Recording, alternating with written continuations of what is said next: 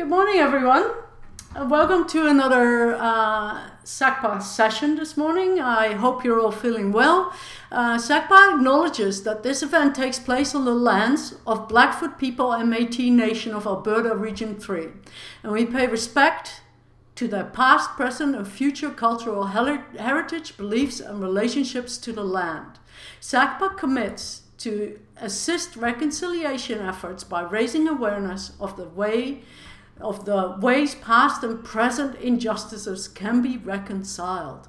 SACPA is also very thankful for the continuing support we receive from the University of Lethbridge, Shaw Spotlight, and the Lethbridge Herald. Today, we're very happy to welcome uh, Chris Perry on the topic of sustainable farming. What role can biogas production play in reducing CO2 emissions? Chris Perry is the co founder and president of CKP Farms Limited and Grow the Energy Circle Limited, which is also known as GrowTech.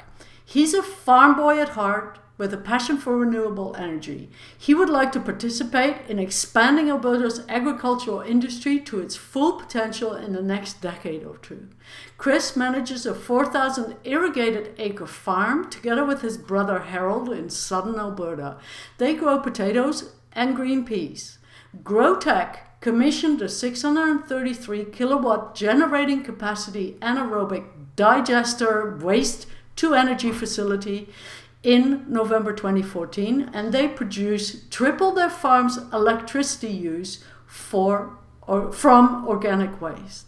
Thank you so much, Chris, for joining us today, and we look forward to your talk. Thank you very much, Annalise, and uh, thank you to SACPA and the opportunity to talk. Uh, also, a happy belated National Agriculture Day that was just this past Tuesday. I'm first and foremost a farmer, so shout out to all the other farmers in the crowds out there. Um, this is my first legit venue, I suppose, at really getting an opportunity to talk about our story with a little bit of a political tinge. So uh, I've changed it up a little bit from previous stories if some of you might have heard, and, and hopefully it makes sense. I'm going to share a little bit of relevant political news, some recent, some not.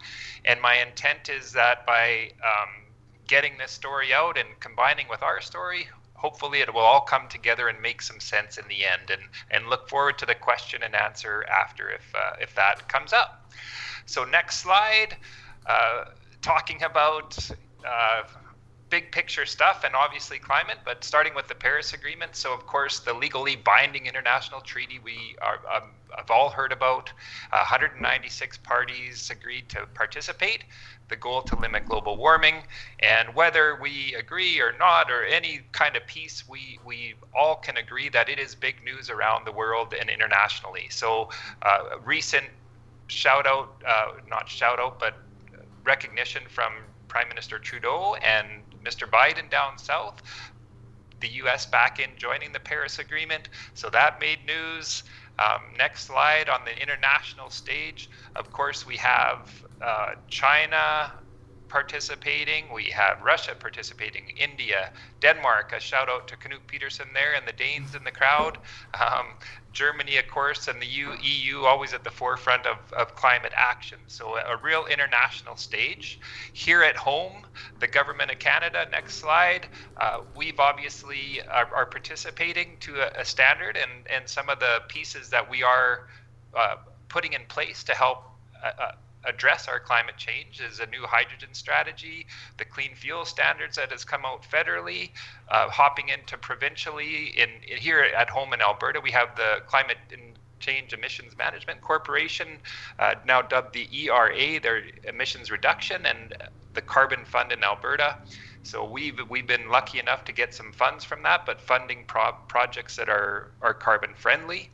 Um, in British Columbia, I'll, bring this together at the end while I give them a shout out, but they're very aggressive on their climate goals and now have a pathway to 2050 on, on getting carbon neutral. So, so lots of stuff going on in the space. Uh, next slide back a little bit uh, a while ago back at the paris agreement talks a lot of interest and participation from the agriculture and the food chain sector so the the significant piece that agriculture and food has to play in regards to carbon reduction. So so lots of really big players in the room there, and I'll I'll I'll bring that together a little bit later.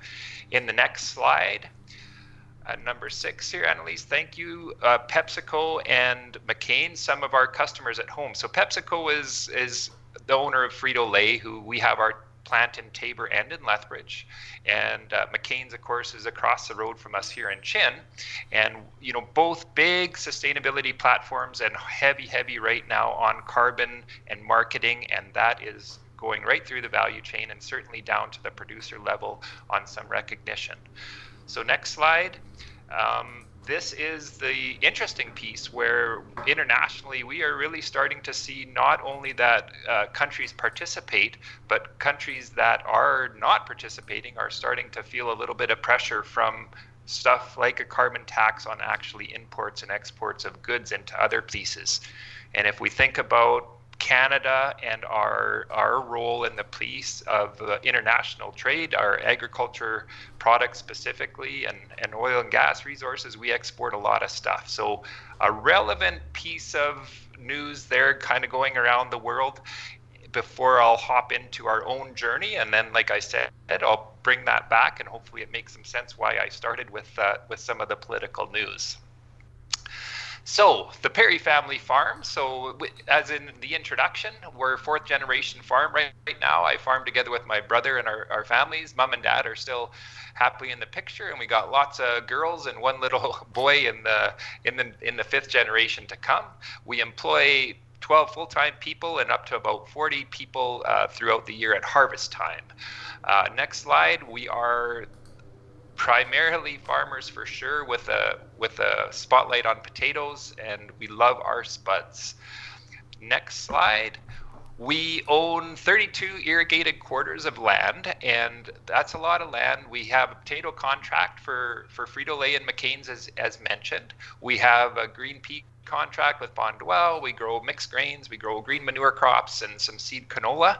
So ultimately, we recognize that we use an incredible amount of resource to grow this food, and that we must be responsible stewards to ensure sustainable production.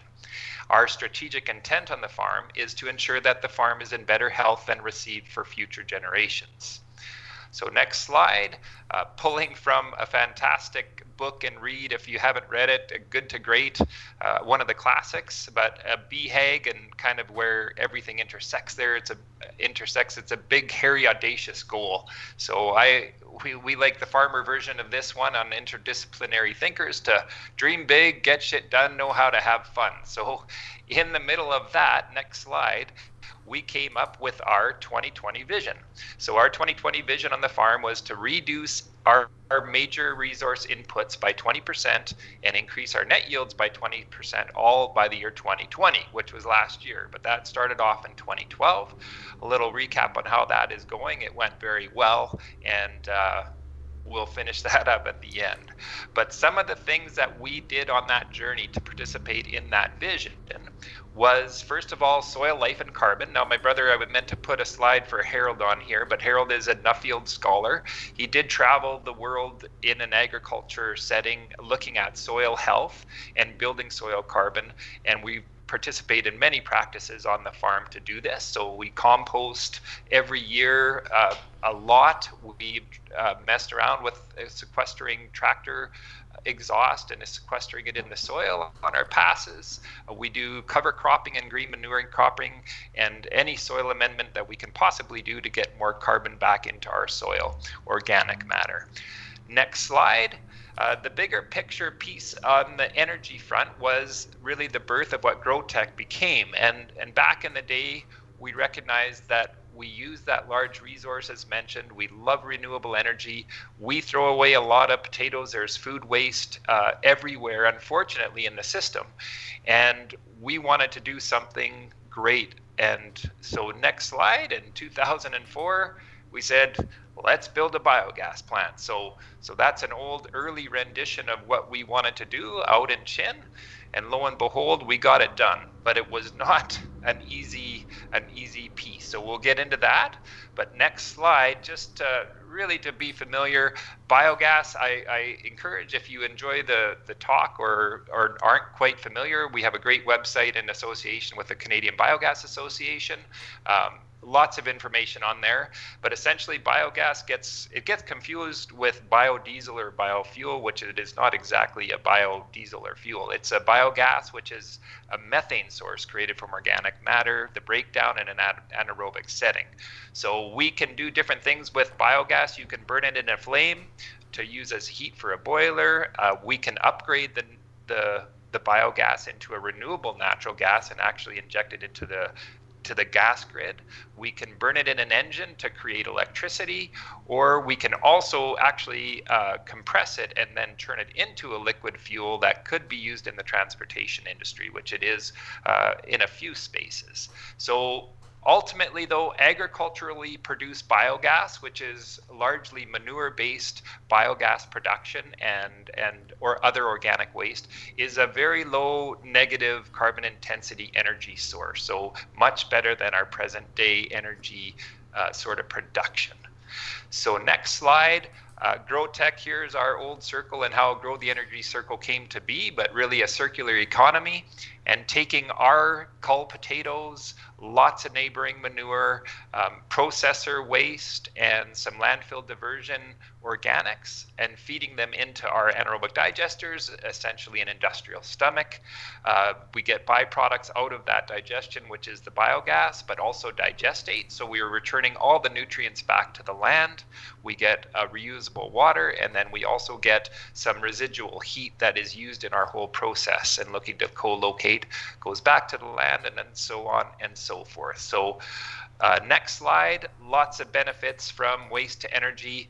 We have the big one that we're talking about today really is the significant greenhouse gas reduction. So um, it's a true green power like i say it's a base load it's it's a little bit one up on a for example a wind or a sun that it doesn't need the sun to shine and it doesn't need the wind to blow we're we're a, a light a we're a live cycle of biology that's running 24 7. So it's really a base load.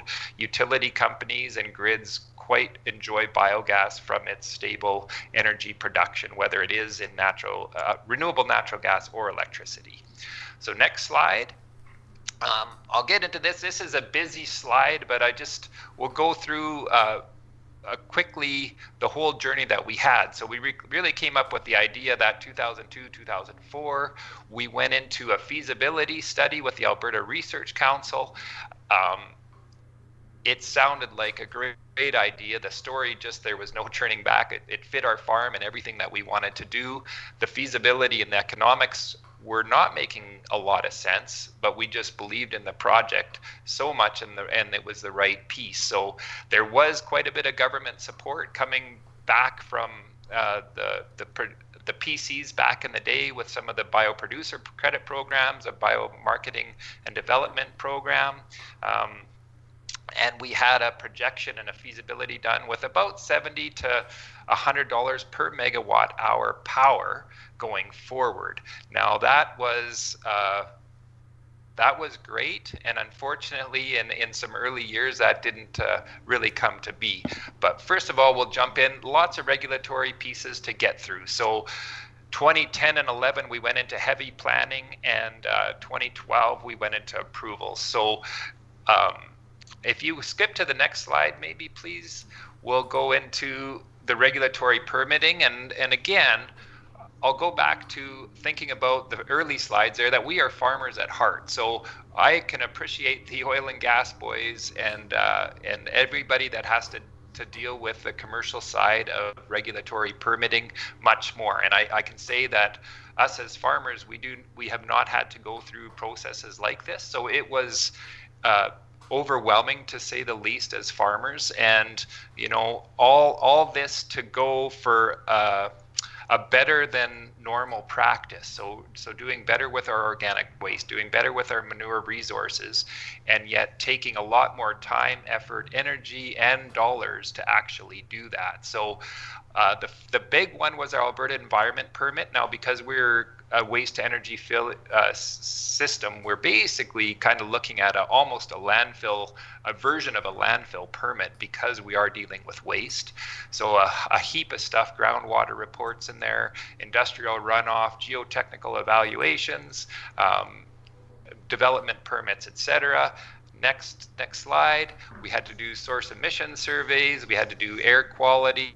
We had to do uh, digestate land application uh, testing and we still do that baseline and and yearly after that. We're submitting reports. So again I, I not to, to take away from anything. What i wanted to point out here is that in the ag sector, we don't do this. So we do a little bit of, uh, of sampling and testing, and we do it for, for best practice. At the same time, we aren't required to do it, and we aren't required to report on it. So all of this is extra to do what we feel is actually a much more environmentally friendly and, and more responsible way of dealing with, with the resource. So next slide. Um, on top of this uh, regulatory uh, environment, we had to get the Alberta Utilities Commission permit as well. So another whole gambit of interconnection pieces dealing with Fortis Alberta and AltaLink and and trying to get connection into the grid. Now this is getting a little bit more easier all the time, which is great. So, you know, with the microgen regulation and all that kind of stuff is coming through, we were too big for microgen at the time.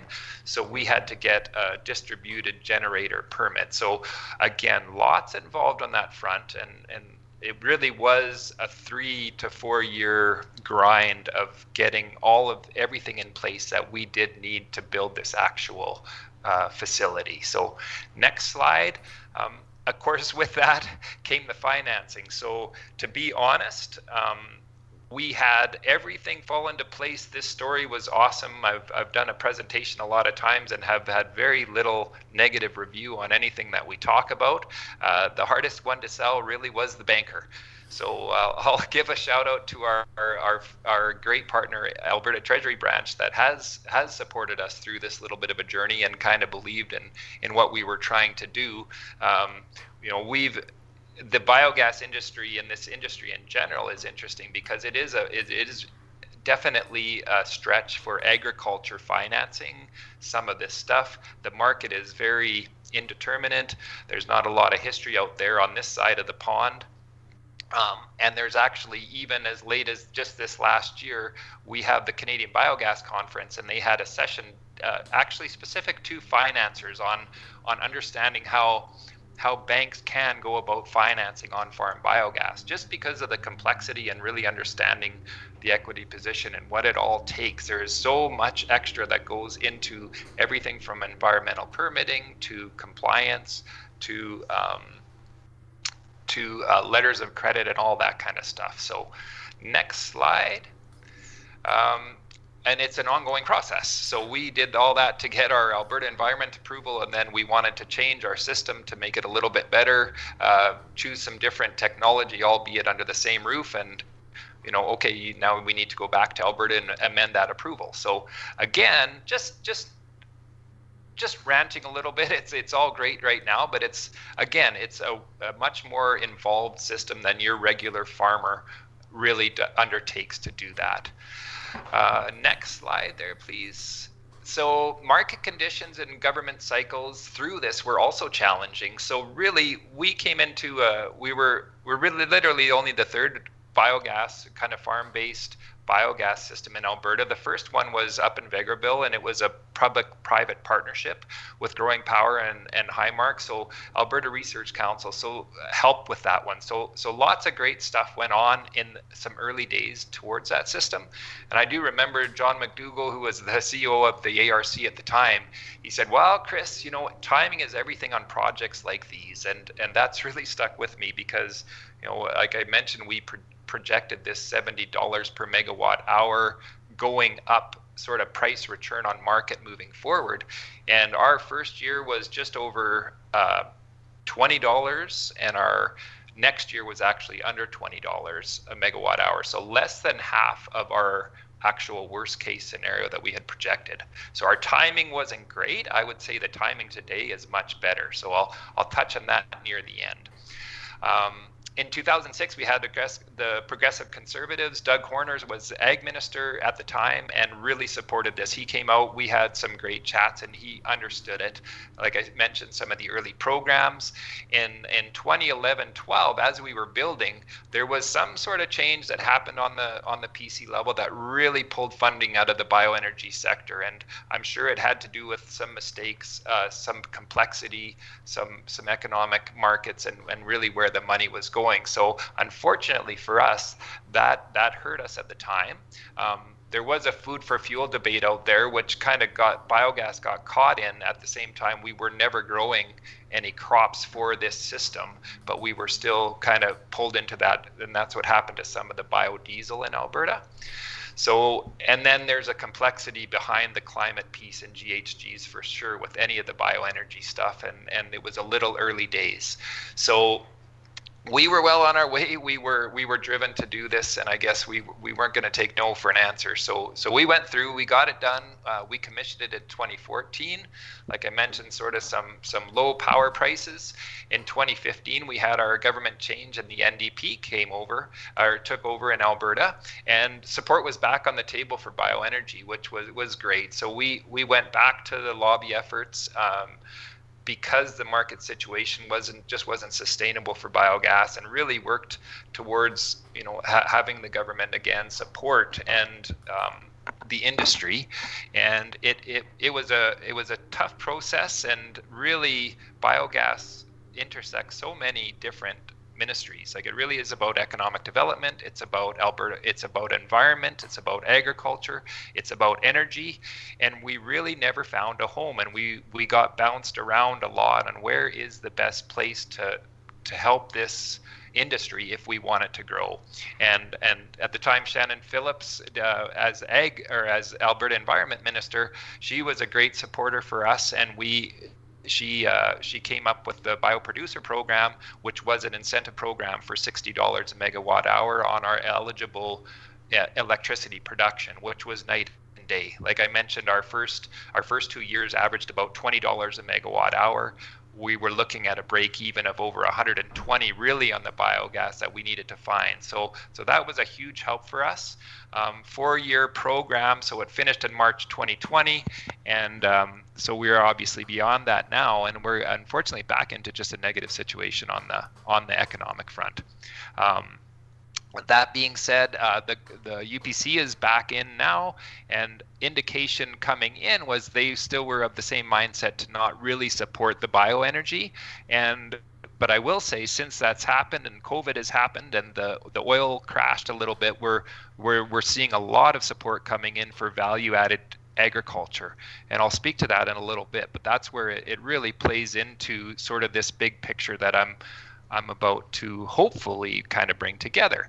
So if you want to go through the next, you can just kind of slowly go through the next couple slides.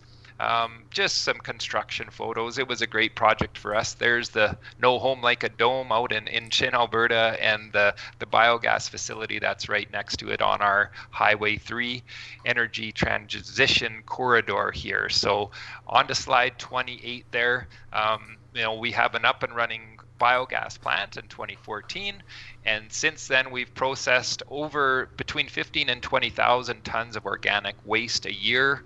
Uh, over 50% of that is manure. Uh, we've generated a little over 4,000 megawatt hours of electricity each year, which is two and a half times more than our entire farm uses uh, as electricity. So uh, a nice little success story there. Um, the next slide, and I can say as, as recently as uh, February 9th here, you know, again, there wasn't a lot of wind that day. It was minus 25 to minus 36. So we had power prices in the province through the through the power pool there of $281.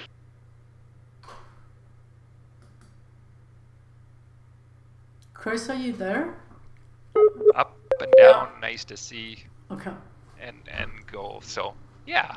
So next slide, I just want to get into quickly here the Alberta biogas opportunity. I've advocated for this heavily that I, I think we have a real potential to drive drive a biogas uh, industry. And I think it would be great for the province. I think it would be great for rural Alberta as well.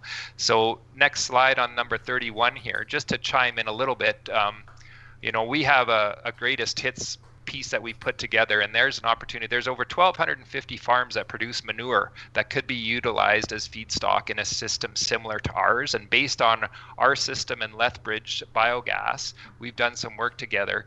Um, you know, at just 10% of uptake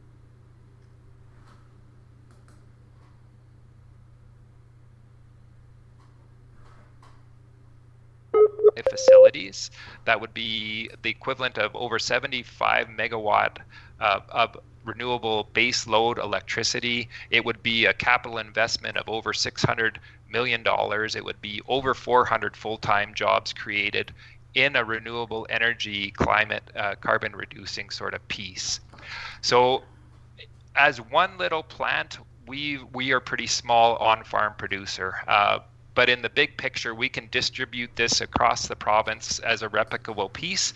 And supporting an industry like this, uh, you know, there's there's a lot of benefit. And um, I'll say, I, I guess I, I missed it, but back, you can stay where you are. But the Fortis BC, we have had a recent real uptake in renewable natural gas across the world. So uh, starting in Germany, of course, in Europe, first of all, but in North America, California has driven that market, and renewable natural gas is upgrading, upgrading biogas, feeding it into the grid to basically green and clean the grass gas grid. So market prices, there's finally for us a market pull on that front and we are we've just signed a 20 year long term contract with Fortis BC which is what we've been hoping for and asking for for the last 15 years going after this project, which is awesome and on sort of a guaranteed price in return. And and that's why I will say a shout out and a thanks to the basically the province of British Columbia, different regulatory system there where they're still a regulated uh, utility. So they are you know sharing that out, but paying us for the environmental attributes for a little bit of a profit. So next slide. Um, in doing what we're doing at the end of the day, uh, we are getting a lot of a lot of kudos from our customers, and our customers being PepsiCo and McCain, like I mentioned. PepsiCo had invited me, and I did go over and participated in Paris at the accord and agreements in in some con- side conversations based on agriculture and what we can play to to be involved with carbon. And I say this because it's a it's a real deal that is is coming for I think agriculture and and all of us going forward. Um, and next slide, I'd say PepsiCo is not the only one. We have everybody on this slide was there at the table in Paris talking about how the ag food chain uh, needs to participate in climate action. So it is coming to be where you know. Um, that's a part of the conversation and marketing going forward. So even though they aren't offering to pay us more for food right now, it's a little bit, I feel, the price of admission. And if you go back or to the next slide, uh, again, this is the threat. And I, I say this is specifically a threat for Alberta, for Canada, that, you know, carbon tax coming on export. We are an exporting country for our agriculture goods.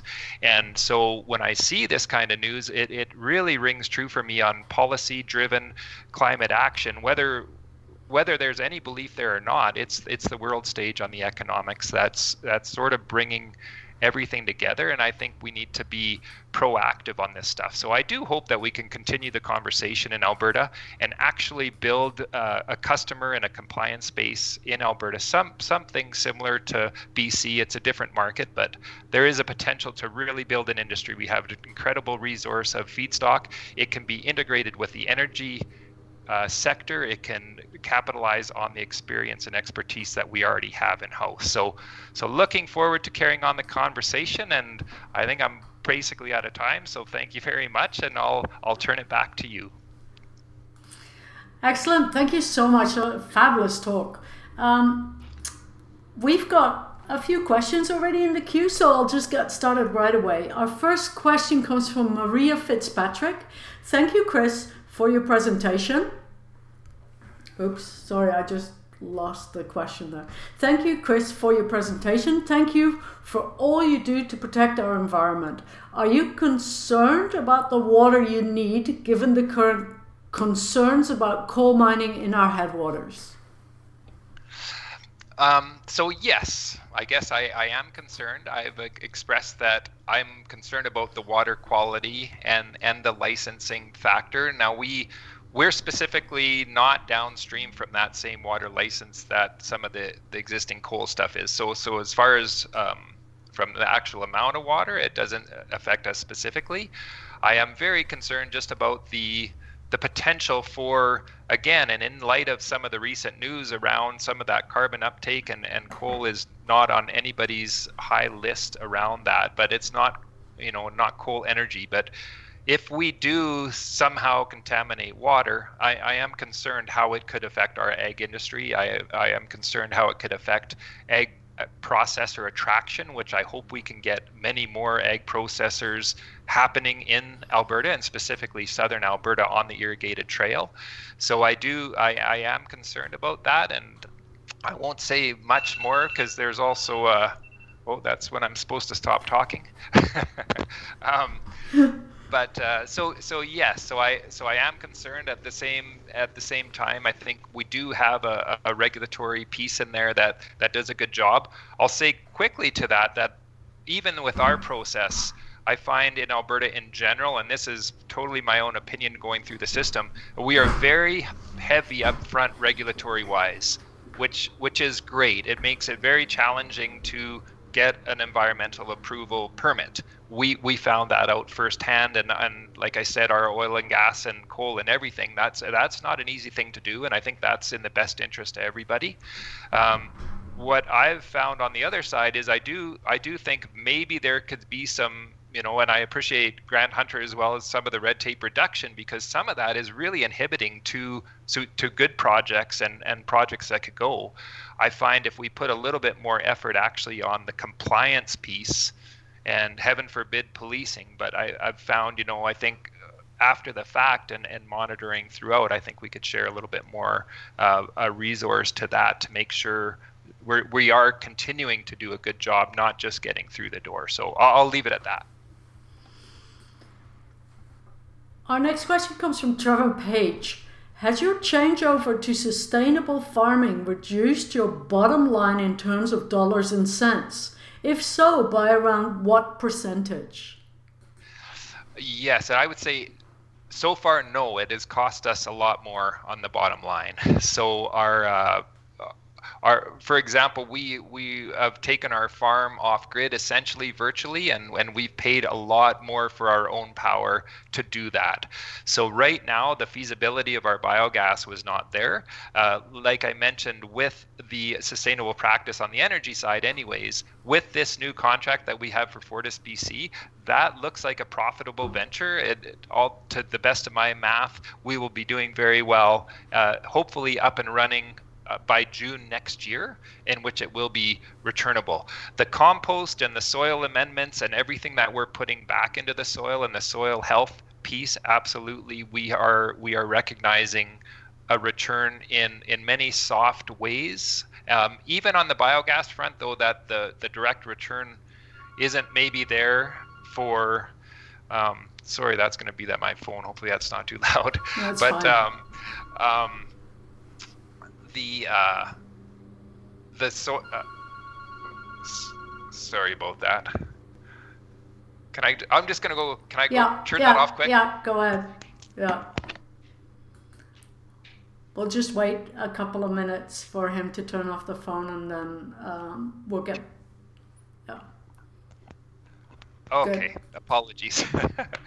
so. Um, Do I you hope want me to repeat? sense. Yeah, do you want me to repeat the question? Sure. Yeah. I'll answer Oh. it briefly. Yeah, okay, so that was a question by Trevor Page. Has your changeover to sustainable farming reduced your bottom line in terms of dollars and cents? And if so, by around what percentage?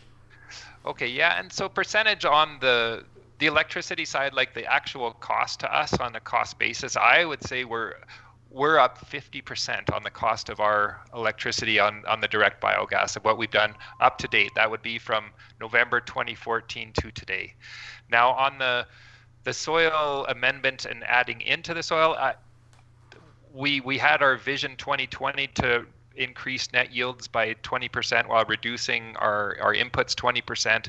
That's a a much more complicated question, and we're actually still working on the results of that. So I don't know what a good answer would be, but I would say there's there's lots of soft benefits. Everything from customers loving what we do to guaranteeing contracts going forward with with our with our customers to um, you know less disease pressure on our crops. Healthy soils make for healthy crops, make for healthy foods, as my brother likes to say. So that that's been a return absolutely. So excellent. Hopefully that answers it. Um, our next question comes from Ian, Ian Hurdle. Any comments on direct use of your power when initially you had to use from the grid? Um, yes. So um, I, am trying to think about the question there. We originally did have to actually purchase power back from the grid, and we could not supply our own farm sort of behind the fence. So I'm not sure if that was is the question they're asking, but um, that was a challenge that has since been changed, and I think we helped sort of change that rule actually. So right now we are drawing our own power before the grid that does help us reduce our distribution and transmission cost, which frankly is a is more than 50% of our our bill. So that has helped. It doesn't help with our irrigation sites, which are really getting penalized on distribution and transmission. Has nothing to do with the power price itself. Um, our interconnect at the time of it, it cost us over $500,000 just to connect to the grid for our project. So it was a, a really big cost, and it's a you know it's you still pay the D&T fees. Um, at the same time, for it we've actually got a letter of support from Fortis uh, Alberta on our electricity. Our, because we're a base load, we clean the grid uh, in our neighborhood. So we actually make that a little bit more uh, stable grid as far as the power goes. So we've actually recognized that on the farm that our power is cleaner on the farm, and with a lot of electronic componentry, et cetera, we're we're we feel like we're getting a little more life out of it because of the the stable power. Excellent, um, Terry Shillington. Uh, Chris, how do you, how does this power source compare to the other power sources? I think you're kind of answering that, but yeah, so I mean, Alberta's base right now. We're switching. We have uh, mostly coal still. Uh, maybe not mostly coal anymore. We're transitioning obviously into natural gas. So on the electricity side, um, wind is about 10%. Our biogas right now we're almost non-existent uh, in in the whole scheme of things. Like I said, a replicable project like ours across 10% of the manure industry could supply approximately 10% of Alberta's needs right now. Uh, there is a shift where we will not be producing electricity. Uh, we will keep our combined heat power unit running, which will still mean we'll still be pro- uh, producing electricity, but we'll be running natural gas and we'll be upgrading our biogas and injecting it into the natural gas grid. So we will be going through ATCO.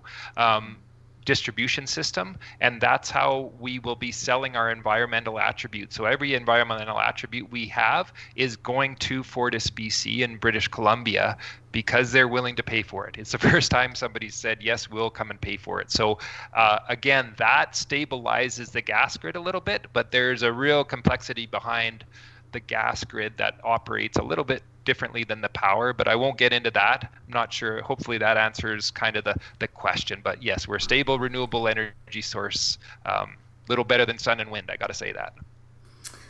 Um, Henning Mundell, Perry, on electricity production, dash, all for your farm now from biogas? How about the solar photovoltaic? Yes, so we we've uh, played a little bit with the fo- so solar voltaic. We have two, we have 20 kilowatts equivalent capacity. Um, we haven't seen a great return on our solar, uh, and it has to do when you're micro generating on a house and you're you're net metering. It's a little bit different than what we are doing on the farm. So we still need the distribution transmission piece coming through. So, for example, though. Uh, that 10 kilowatt array is the one out in front of the domes, and this is uh, it only happens at, at full sunshine that we're getting that 10 kilowatts. Our biogas plant is 630 kilowatts continuously, so it's obviously that's the difference there. So, not I'm I'm not against uh, sun uh, energy, but I'm you know I'm a little hesitant to say it's the the greatest balance going forward. There's there's a I think I think I'd like to wait and see a little bit what's going to come out of that one. I'll, I'll, I'll leave it at that. Next question is from Bev Mundell. Thanks, Chris, for sharing. Are others copying your biogas initiatives? Innovations. Sorry, that's my wrong. So thanks, Chris, for sharing. Are others copying your biogra- biogas innovations? So I'll say. Um, there's a, a, lot of potential for the biogas industry like i've mentioned. We it is not new. So what although we're one of the only ones in alberta operating and there's ourselves and lethbridge biogas are the only kind of farm-based ones like i said going right now there was the one in vegreville there is over 8000 of these similar plants in germany operating since starting kind of in the 1980s so when when we talk innovation, it's it, this is a commercial product, but it's really um, it needs the market driver. So I think the farmers will be willing to to invest or a portion will in this technology if it will make them a return. And I think with uh, with the with the clean fuel standards kind of coming, there's a small. I was we were hoping for more of a ga- biogas presence in that. Um, not a huge one, but places like British Columbia and California are paying huge dollars for renewable natural gas.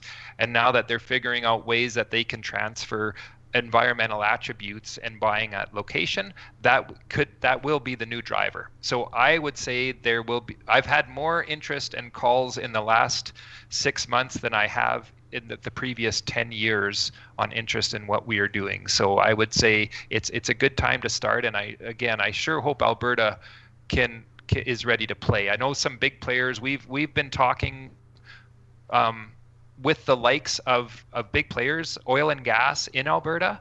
And, and they're very interested in the biogas. They're only willing to pay compliance. So whatever they're complied to do for the clean fuel standard is what they're willing to pay. So, and that's that's market. That's you can't really complain about that. We've asked them to pay more, but what what's happening right now is British Columbia is uh, uh, with with their green green drive is offering to pay more for the environmental attribute than we are in Alberta. So I think unfortunately, unless compliance really changes, you'll see a little bit of investment, but it'll be driven by the bigger piece of, of stuff like the clean fuel standards right now that'll go. Um, Terry Shillington um, has clarified his question. So his question was, Chris, how does this power source compare to other power sources? And he's clarifying that question refers to the cost of production. Okay, so uh, the cost of production. So, for example, uh, we compete against, if you were to take coal generation, um, this is ballpark numbers, don't take my word on it, but I, I believe coal generation can make money at around that four, four, two to four cents a kilowatt hour running. Uh, natural gas, it really depends on the natural gas price, but it's in around that eight to 10 cents a kilowatt hour. Our cost for biogas to break even, we need over 12 cents a kilowatt hour. And and the reason I say that is, you know, there we're, we're smaller. There there's an efficiency of scale. Uh, biogas, even though we're running a same the similar engine to cogen using natural gas, it's uh, it's much more corrosive. We have to clean it, uh, get the H2S and stuff out. So even though it's a great story on dealing with the organic waste, there's there's a, obviously a cost and a maintenance that's over and above other production. Sun and wind, I think the you know the the markets are out there. I, sun and wind is getting cheaper and cheaper and cheaper, which is which is great. It's just we can't compete with sun and wind, uh, but they can't compete that when the sun goes down and the wind stops, we're still producing. So you know by a market trend and hopefully with the deregulated some of the peaks coming that will balance out to sort of help pay pay like the biogas electricity drive in the end. So hopefully that answers it there trevor. Terry. Yeah. That was terry sorry. Oh sorry uh, terry. Yeah. Terry. Um, we have a comment from Kent Perry, maybe one of your family members. Hi, Chris. Very interesting commentary, especially on renewable natural gas. I like what you're doing for the environment. Um, then our next question comes from, yeah, do you want to comment or, yeah? no, thanks, Kent. Yeah. Um, too, too bad you weren't uh, retired. You could come and help us out a little more on the natural gas side. That's all. okay, our next question comes from Mark Goodall. Initially, it was thought that Lethbridge green bins, in, in, in brackets, organic domestic waste, could be used to produce biogas. But apparently, the local, the local biogas producer found it could not be incorporated into their systems. Could yours use this waste without problem? we have tried and we have uh, we continue to try and go down that road. Ultimately, I hope so. Uh, the biggest challenge, again,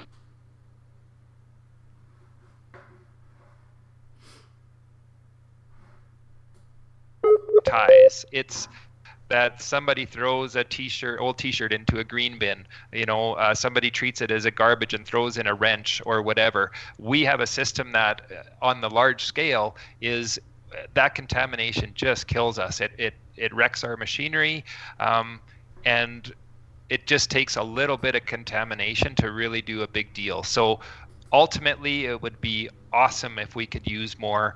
That is coming more and more. The technology is getting a little bit better and better to make sure that we can get clean product. Um, it's very interesting. I'll jump into a real quick response here on for our customers, we have, I'll, I'll take a McCain across the road, for example. McCain's has sort of, two, they're big, they have two divisions. So one is a marketing division and one is a food uh, acquisition and compliance uh, piece of the uh, company. The marketing piece loves us right? So we've talked with corporate headquarters on their carbon strategy and selling biogas to McCain uh, to help with their agenda on reducing climate. They absolutely love what we're doing. However, when we are selling potatoes to McCain's, their their food compliance and their food safety division is very concerned about our biogas plant and that we are taking organics that have been processed back to the land that we're growing potatoes on because you can imagine if they get one or news story that that somebody um, got sick from a potato that came out of Perry's farm on the biogas plant, it would be an absolute disaster for all of us. So there's a real uh, there's a real balance between making sure that we are doing the right thing and doing it safely, and that that has some uh, that there's a lot of ground yet to cover on that, I would say, and to uh, again, unfortunately, it comes down to cost. There, there's just a there's just a heap more cost in in doing all that. So we've done a lot of organic recycling. We've taken uh, grocery waste from Walmart. We've worked originally with BFI and then what turned into GFL. Lethbridge Biogas is still taking some GFL. We still ask all the time if there are easy sources. If anybody's out there that has organic sources, we would love to take them. Um, it was a lot of work for us to do the Walmart grocery waste, and it just in the end it took too much time for zero return. And since we were already making zero, we we actually stopped that to go to to more manure and organic sources. Our next comment comes from Murray Strom, who um, has joined us today from Victoria, BC. A highlight of our last Alberta visit was the tour of this farm. And um, Murray continues on to say, Are you planning to replicate? No, that's not it. Sorry. Fantastic presentation. We're very proud of you and your fa- family. And then, are you planning to replicate your plants elsewhere in Alberta, or are you just encouraging others to follow your lead?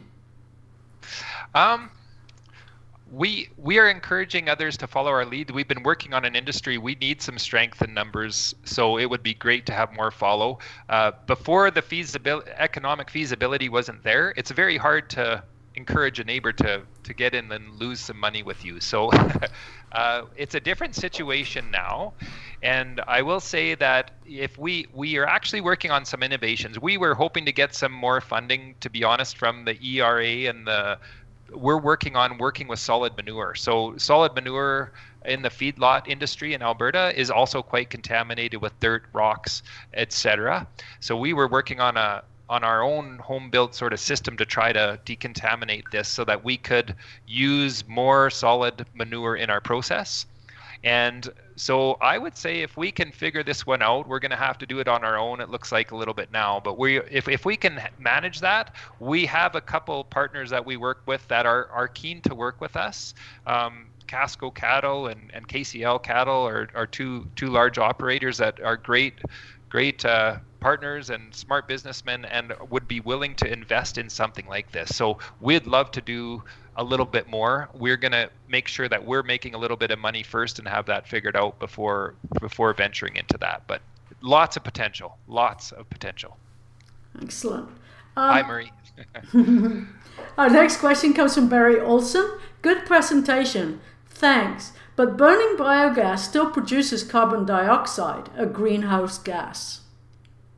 Uh, correct, it does. So if you take a look at our carbon intensity, so we've done a recent carbon intensity um, life cycle assessment on our biogas facility, and our score is minus. It is greater, is less than, I guess, as it goes, minus 50 grams of carbon dioxide equivalent per megajoule over what the standard practice of that energy is. So regardless, we are selling uh, 4,500 tons approximately of greenhouse gas offsets in Alberta each year. So that's per the specified gas emitters regulation. It's third party verified. Um, there is no argument that uh, ag biogas that we, you know, with the proper feedstock and location and figuring it all out is is absolutely a better energy. It just costs more.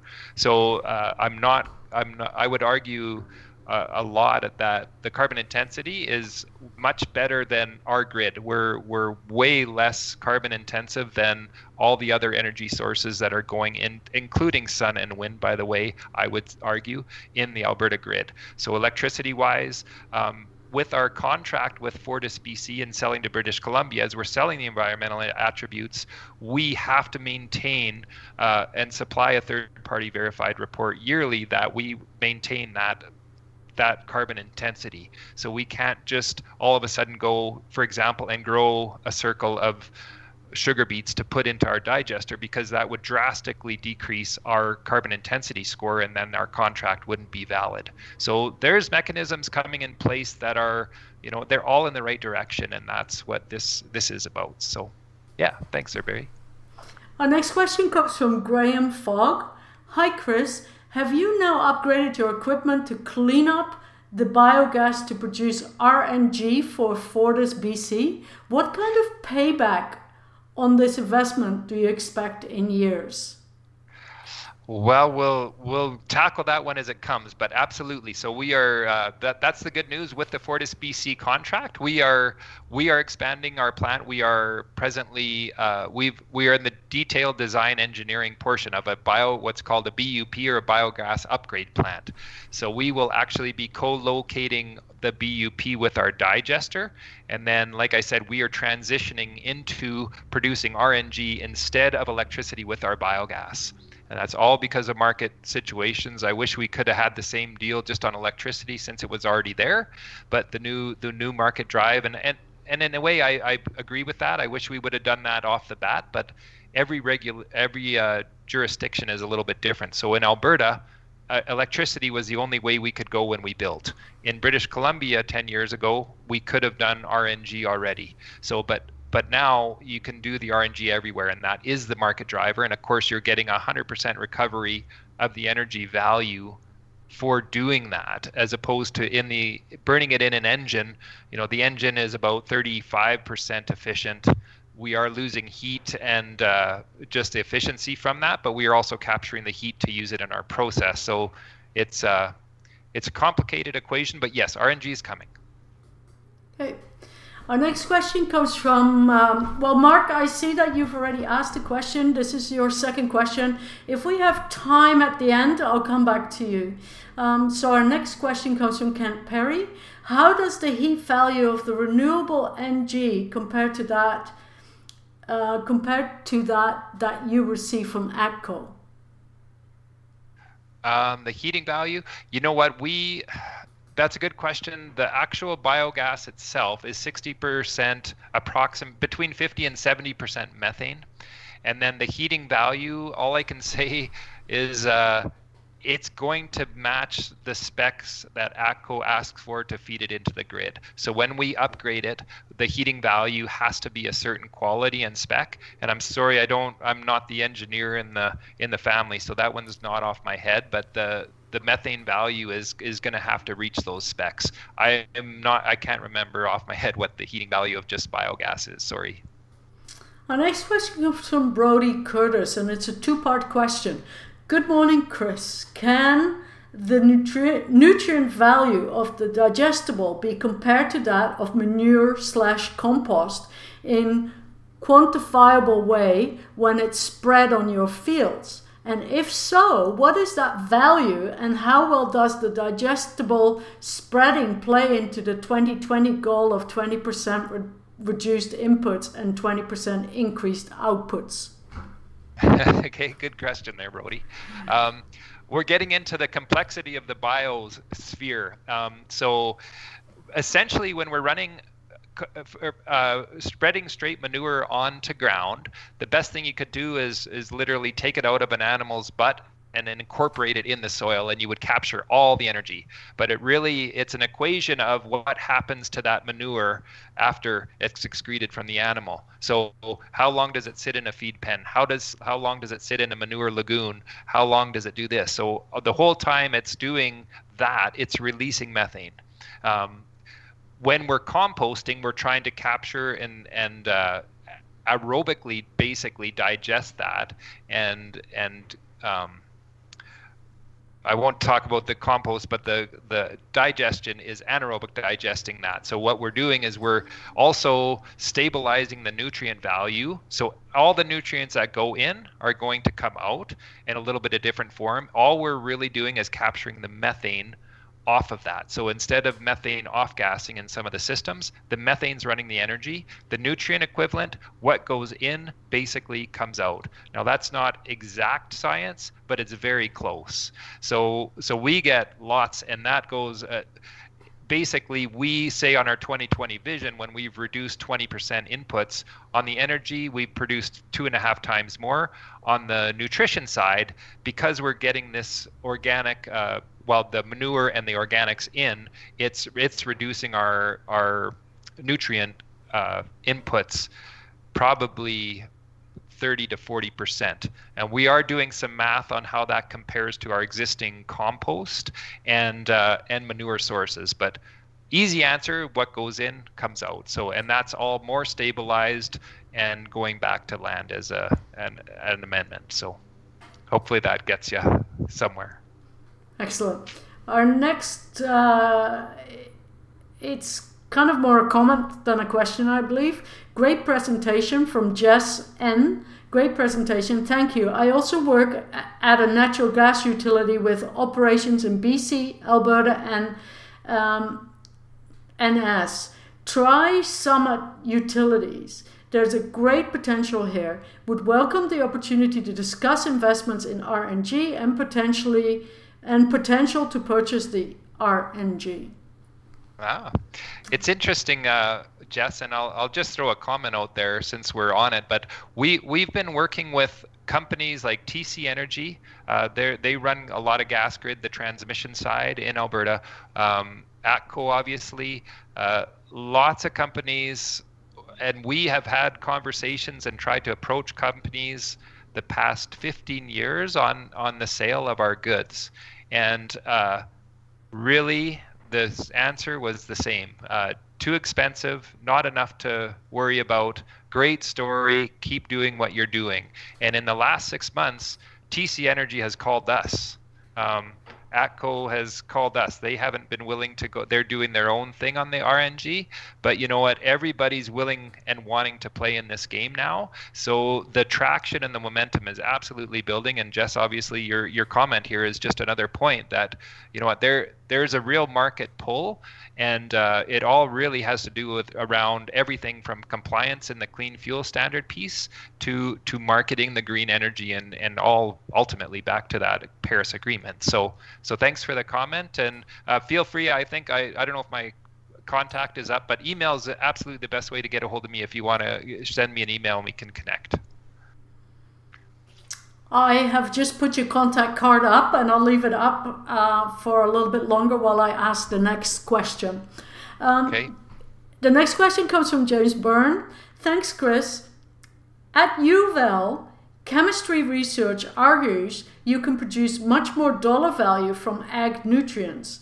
Biogas is step one of a much bigger value added steps. Thoughts appreciated. Yeah, I'll say uh, it's interesting because when we go, I, I go participate in the biogas uh, meetings in Vancouver and the in Abbotsford, for example, the biogas plants there, the nutrient loading is is heavy onto the ground. So they are really looking at ways to value add the nutrient coming out, the digestate, uh, sort of isolating that and and value adding what that is. And I, th- I think that's great.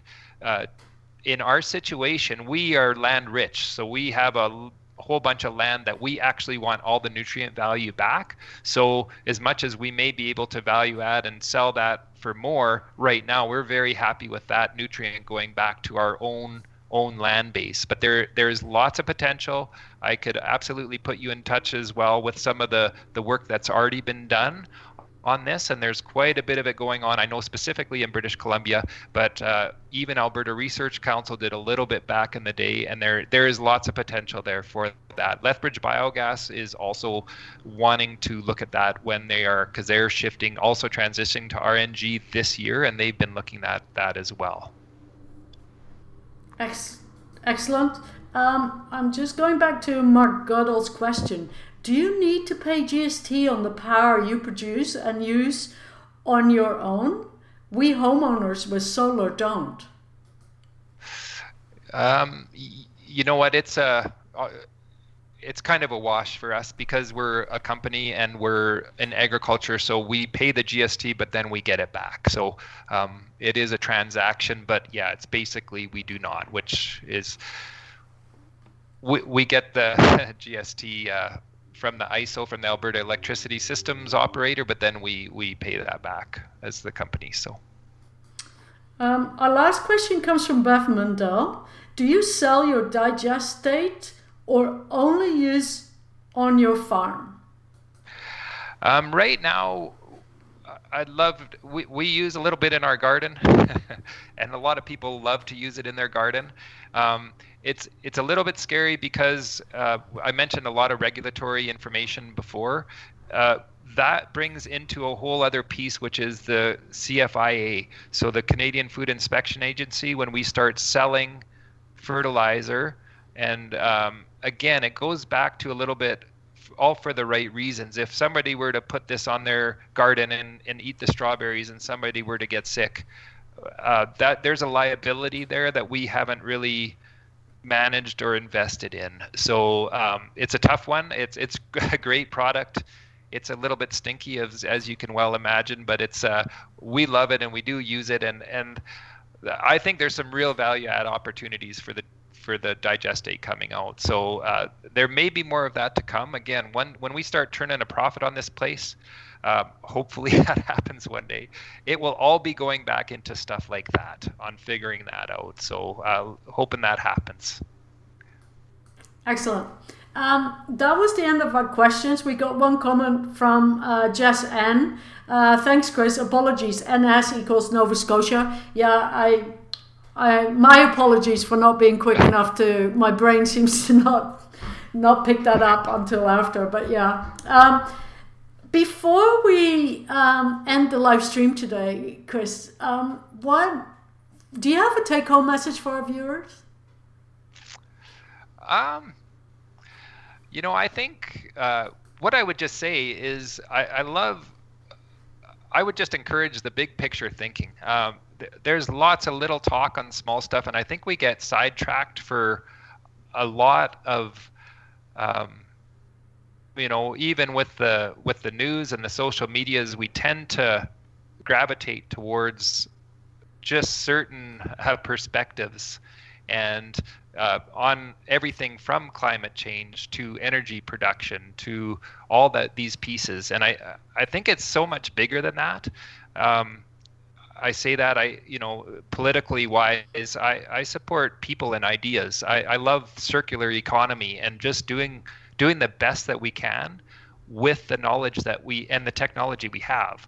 And you know what? I hope for a system that that supports that more and more and more. And uh, so there's there's lots of great stuff and lots of great stories going on. Like I uh, mentioned in the introduction, is just in the ag sector we have a huge role and an opportunity to play. And I, I think you know Alberta can can help harness and let's get some more processing going on, like bioplastics, materials, uh, PLA, um, energy distributed across the rural landscape, not not just one big that that we all share in that. So think big, um, support the causes, and and yeah, I think you know British Columbia is interesting with this RNG. If you if you love and support our story, uh, British Columbia does, and their people have voted and uh, to support that purchase of our RNG, right? And and Alberta hasn't done that, and we know why that hasn't happened. I mean, we have an awesome fossil fuel sector here, and I'm I'm not complaining or putting that down at all. Uh, we're just in a different demographic, but there's that's big picture, and that's that's awesome. So I, I think you know what, keep the big picture in mind, and and don't don't get honed into just one one piece. That's that's that came out of nowhere, I guess. uh, Wonderful. Uh, thank you so much. And we have lots of thank yous in the queue. I'll just read out of you. Uh, Laura Schultz, Chris, thank you very much for the presentation this morning. Very hopeful. Uh, Ian Hurdle, super talk. Mark Goodall, way to go. Great stuff. Knut Peterson, many thanks, Chris. And on behalf of SACPA, I'd like to thank you very much for joining us today. And to our viewers, I hope you will join us um, next week for a presentation with Kathleen Massey on how are post-secondary students coping with the COVID-19 pandemic. And that's next week, Thursday at uh, our same time at 10 a.m. Mountain Standard Time. Um, thanks very much, and I'll end the live stream. Thank you.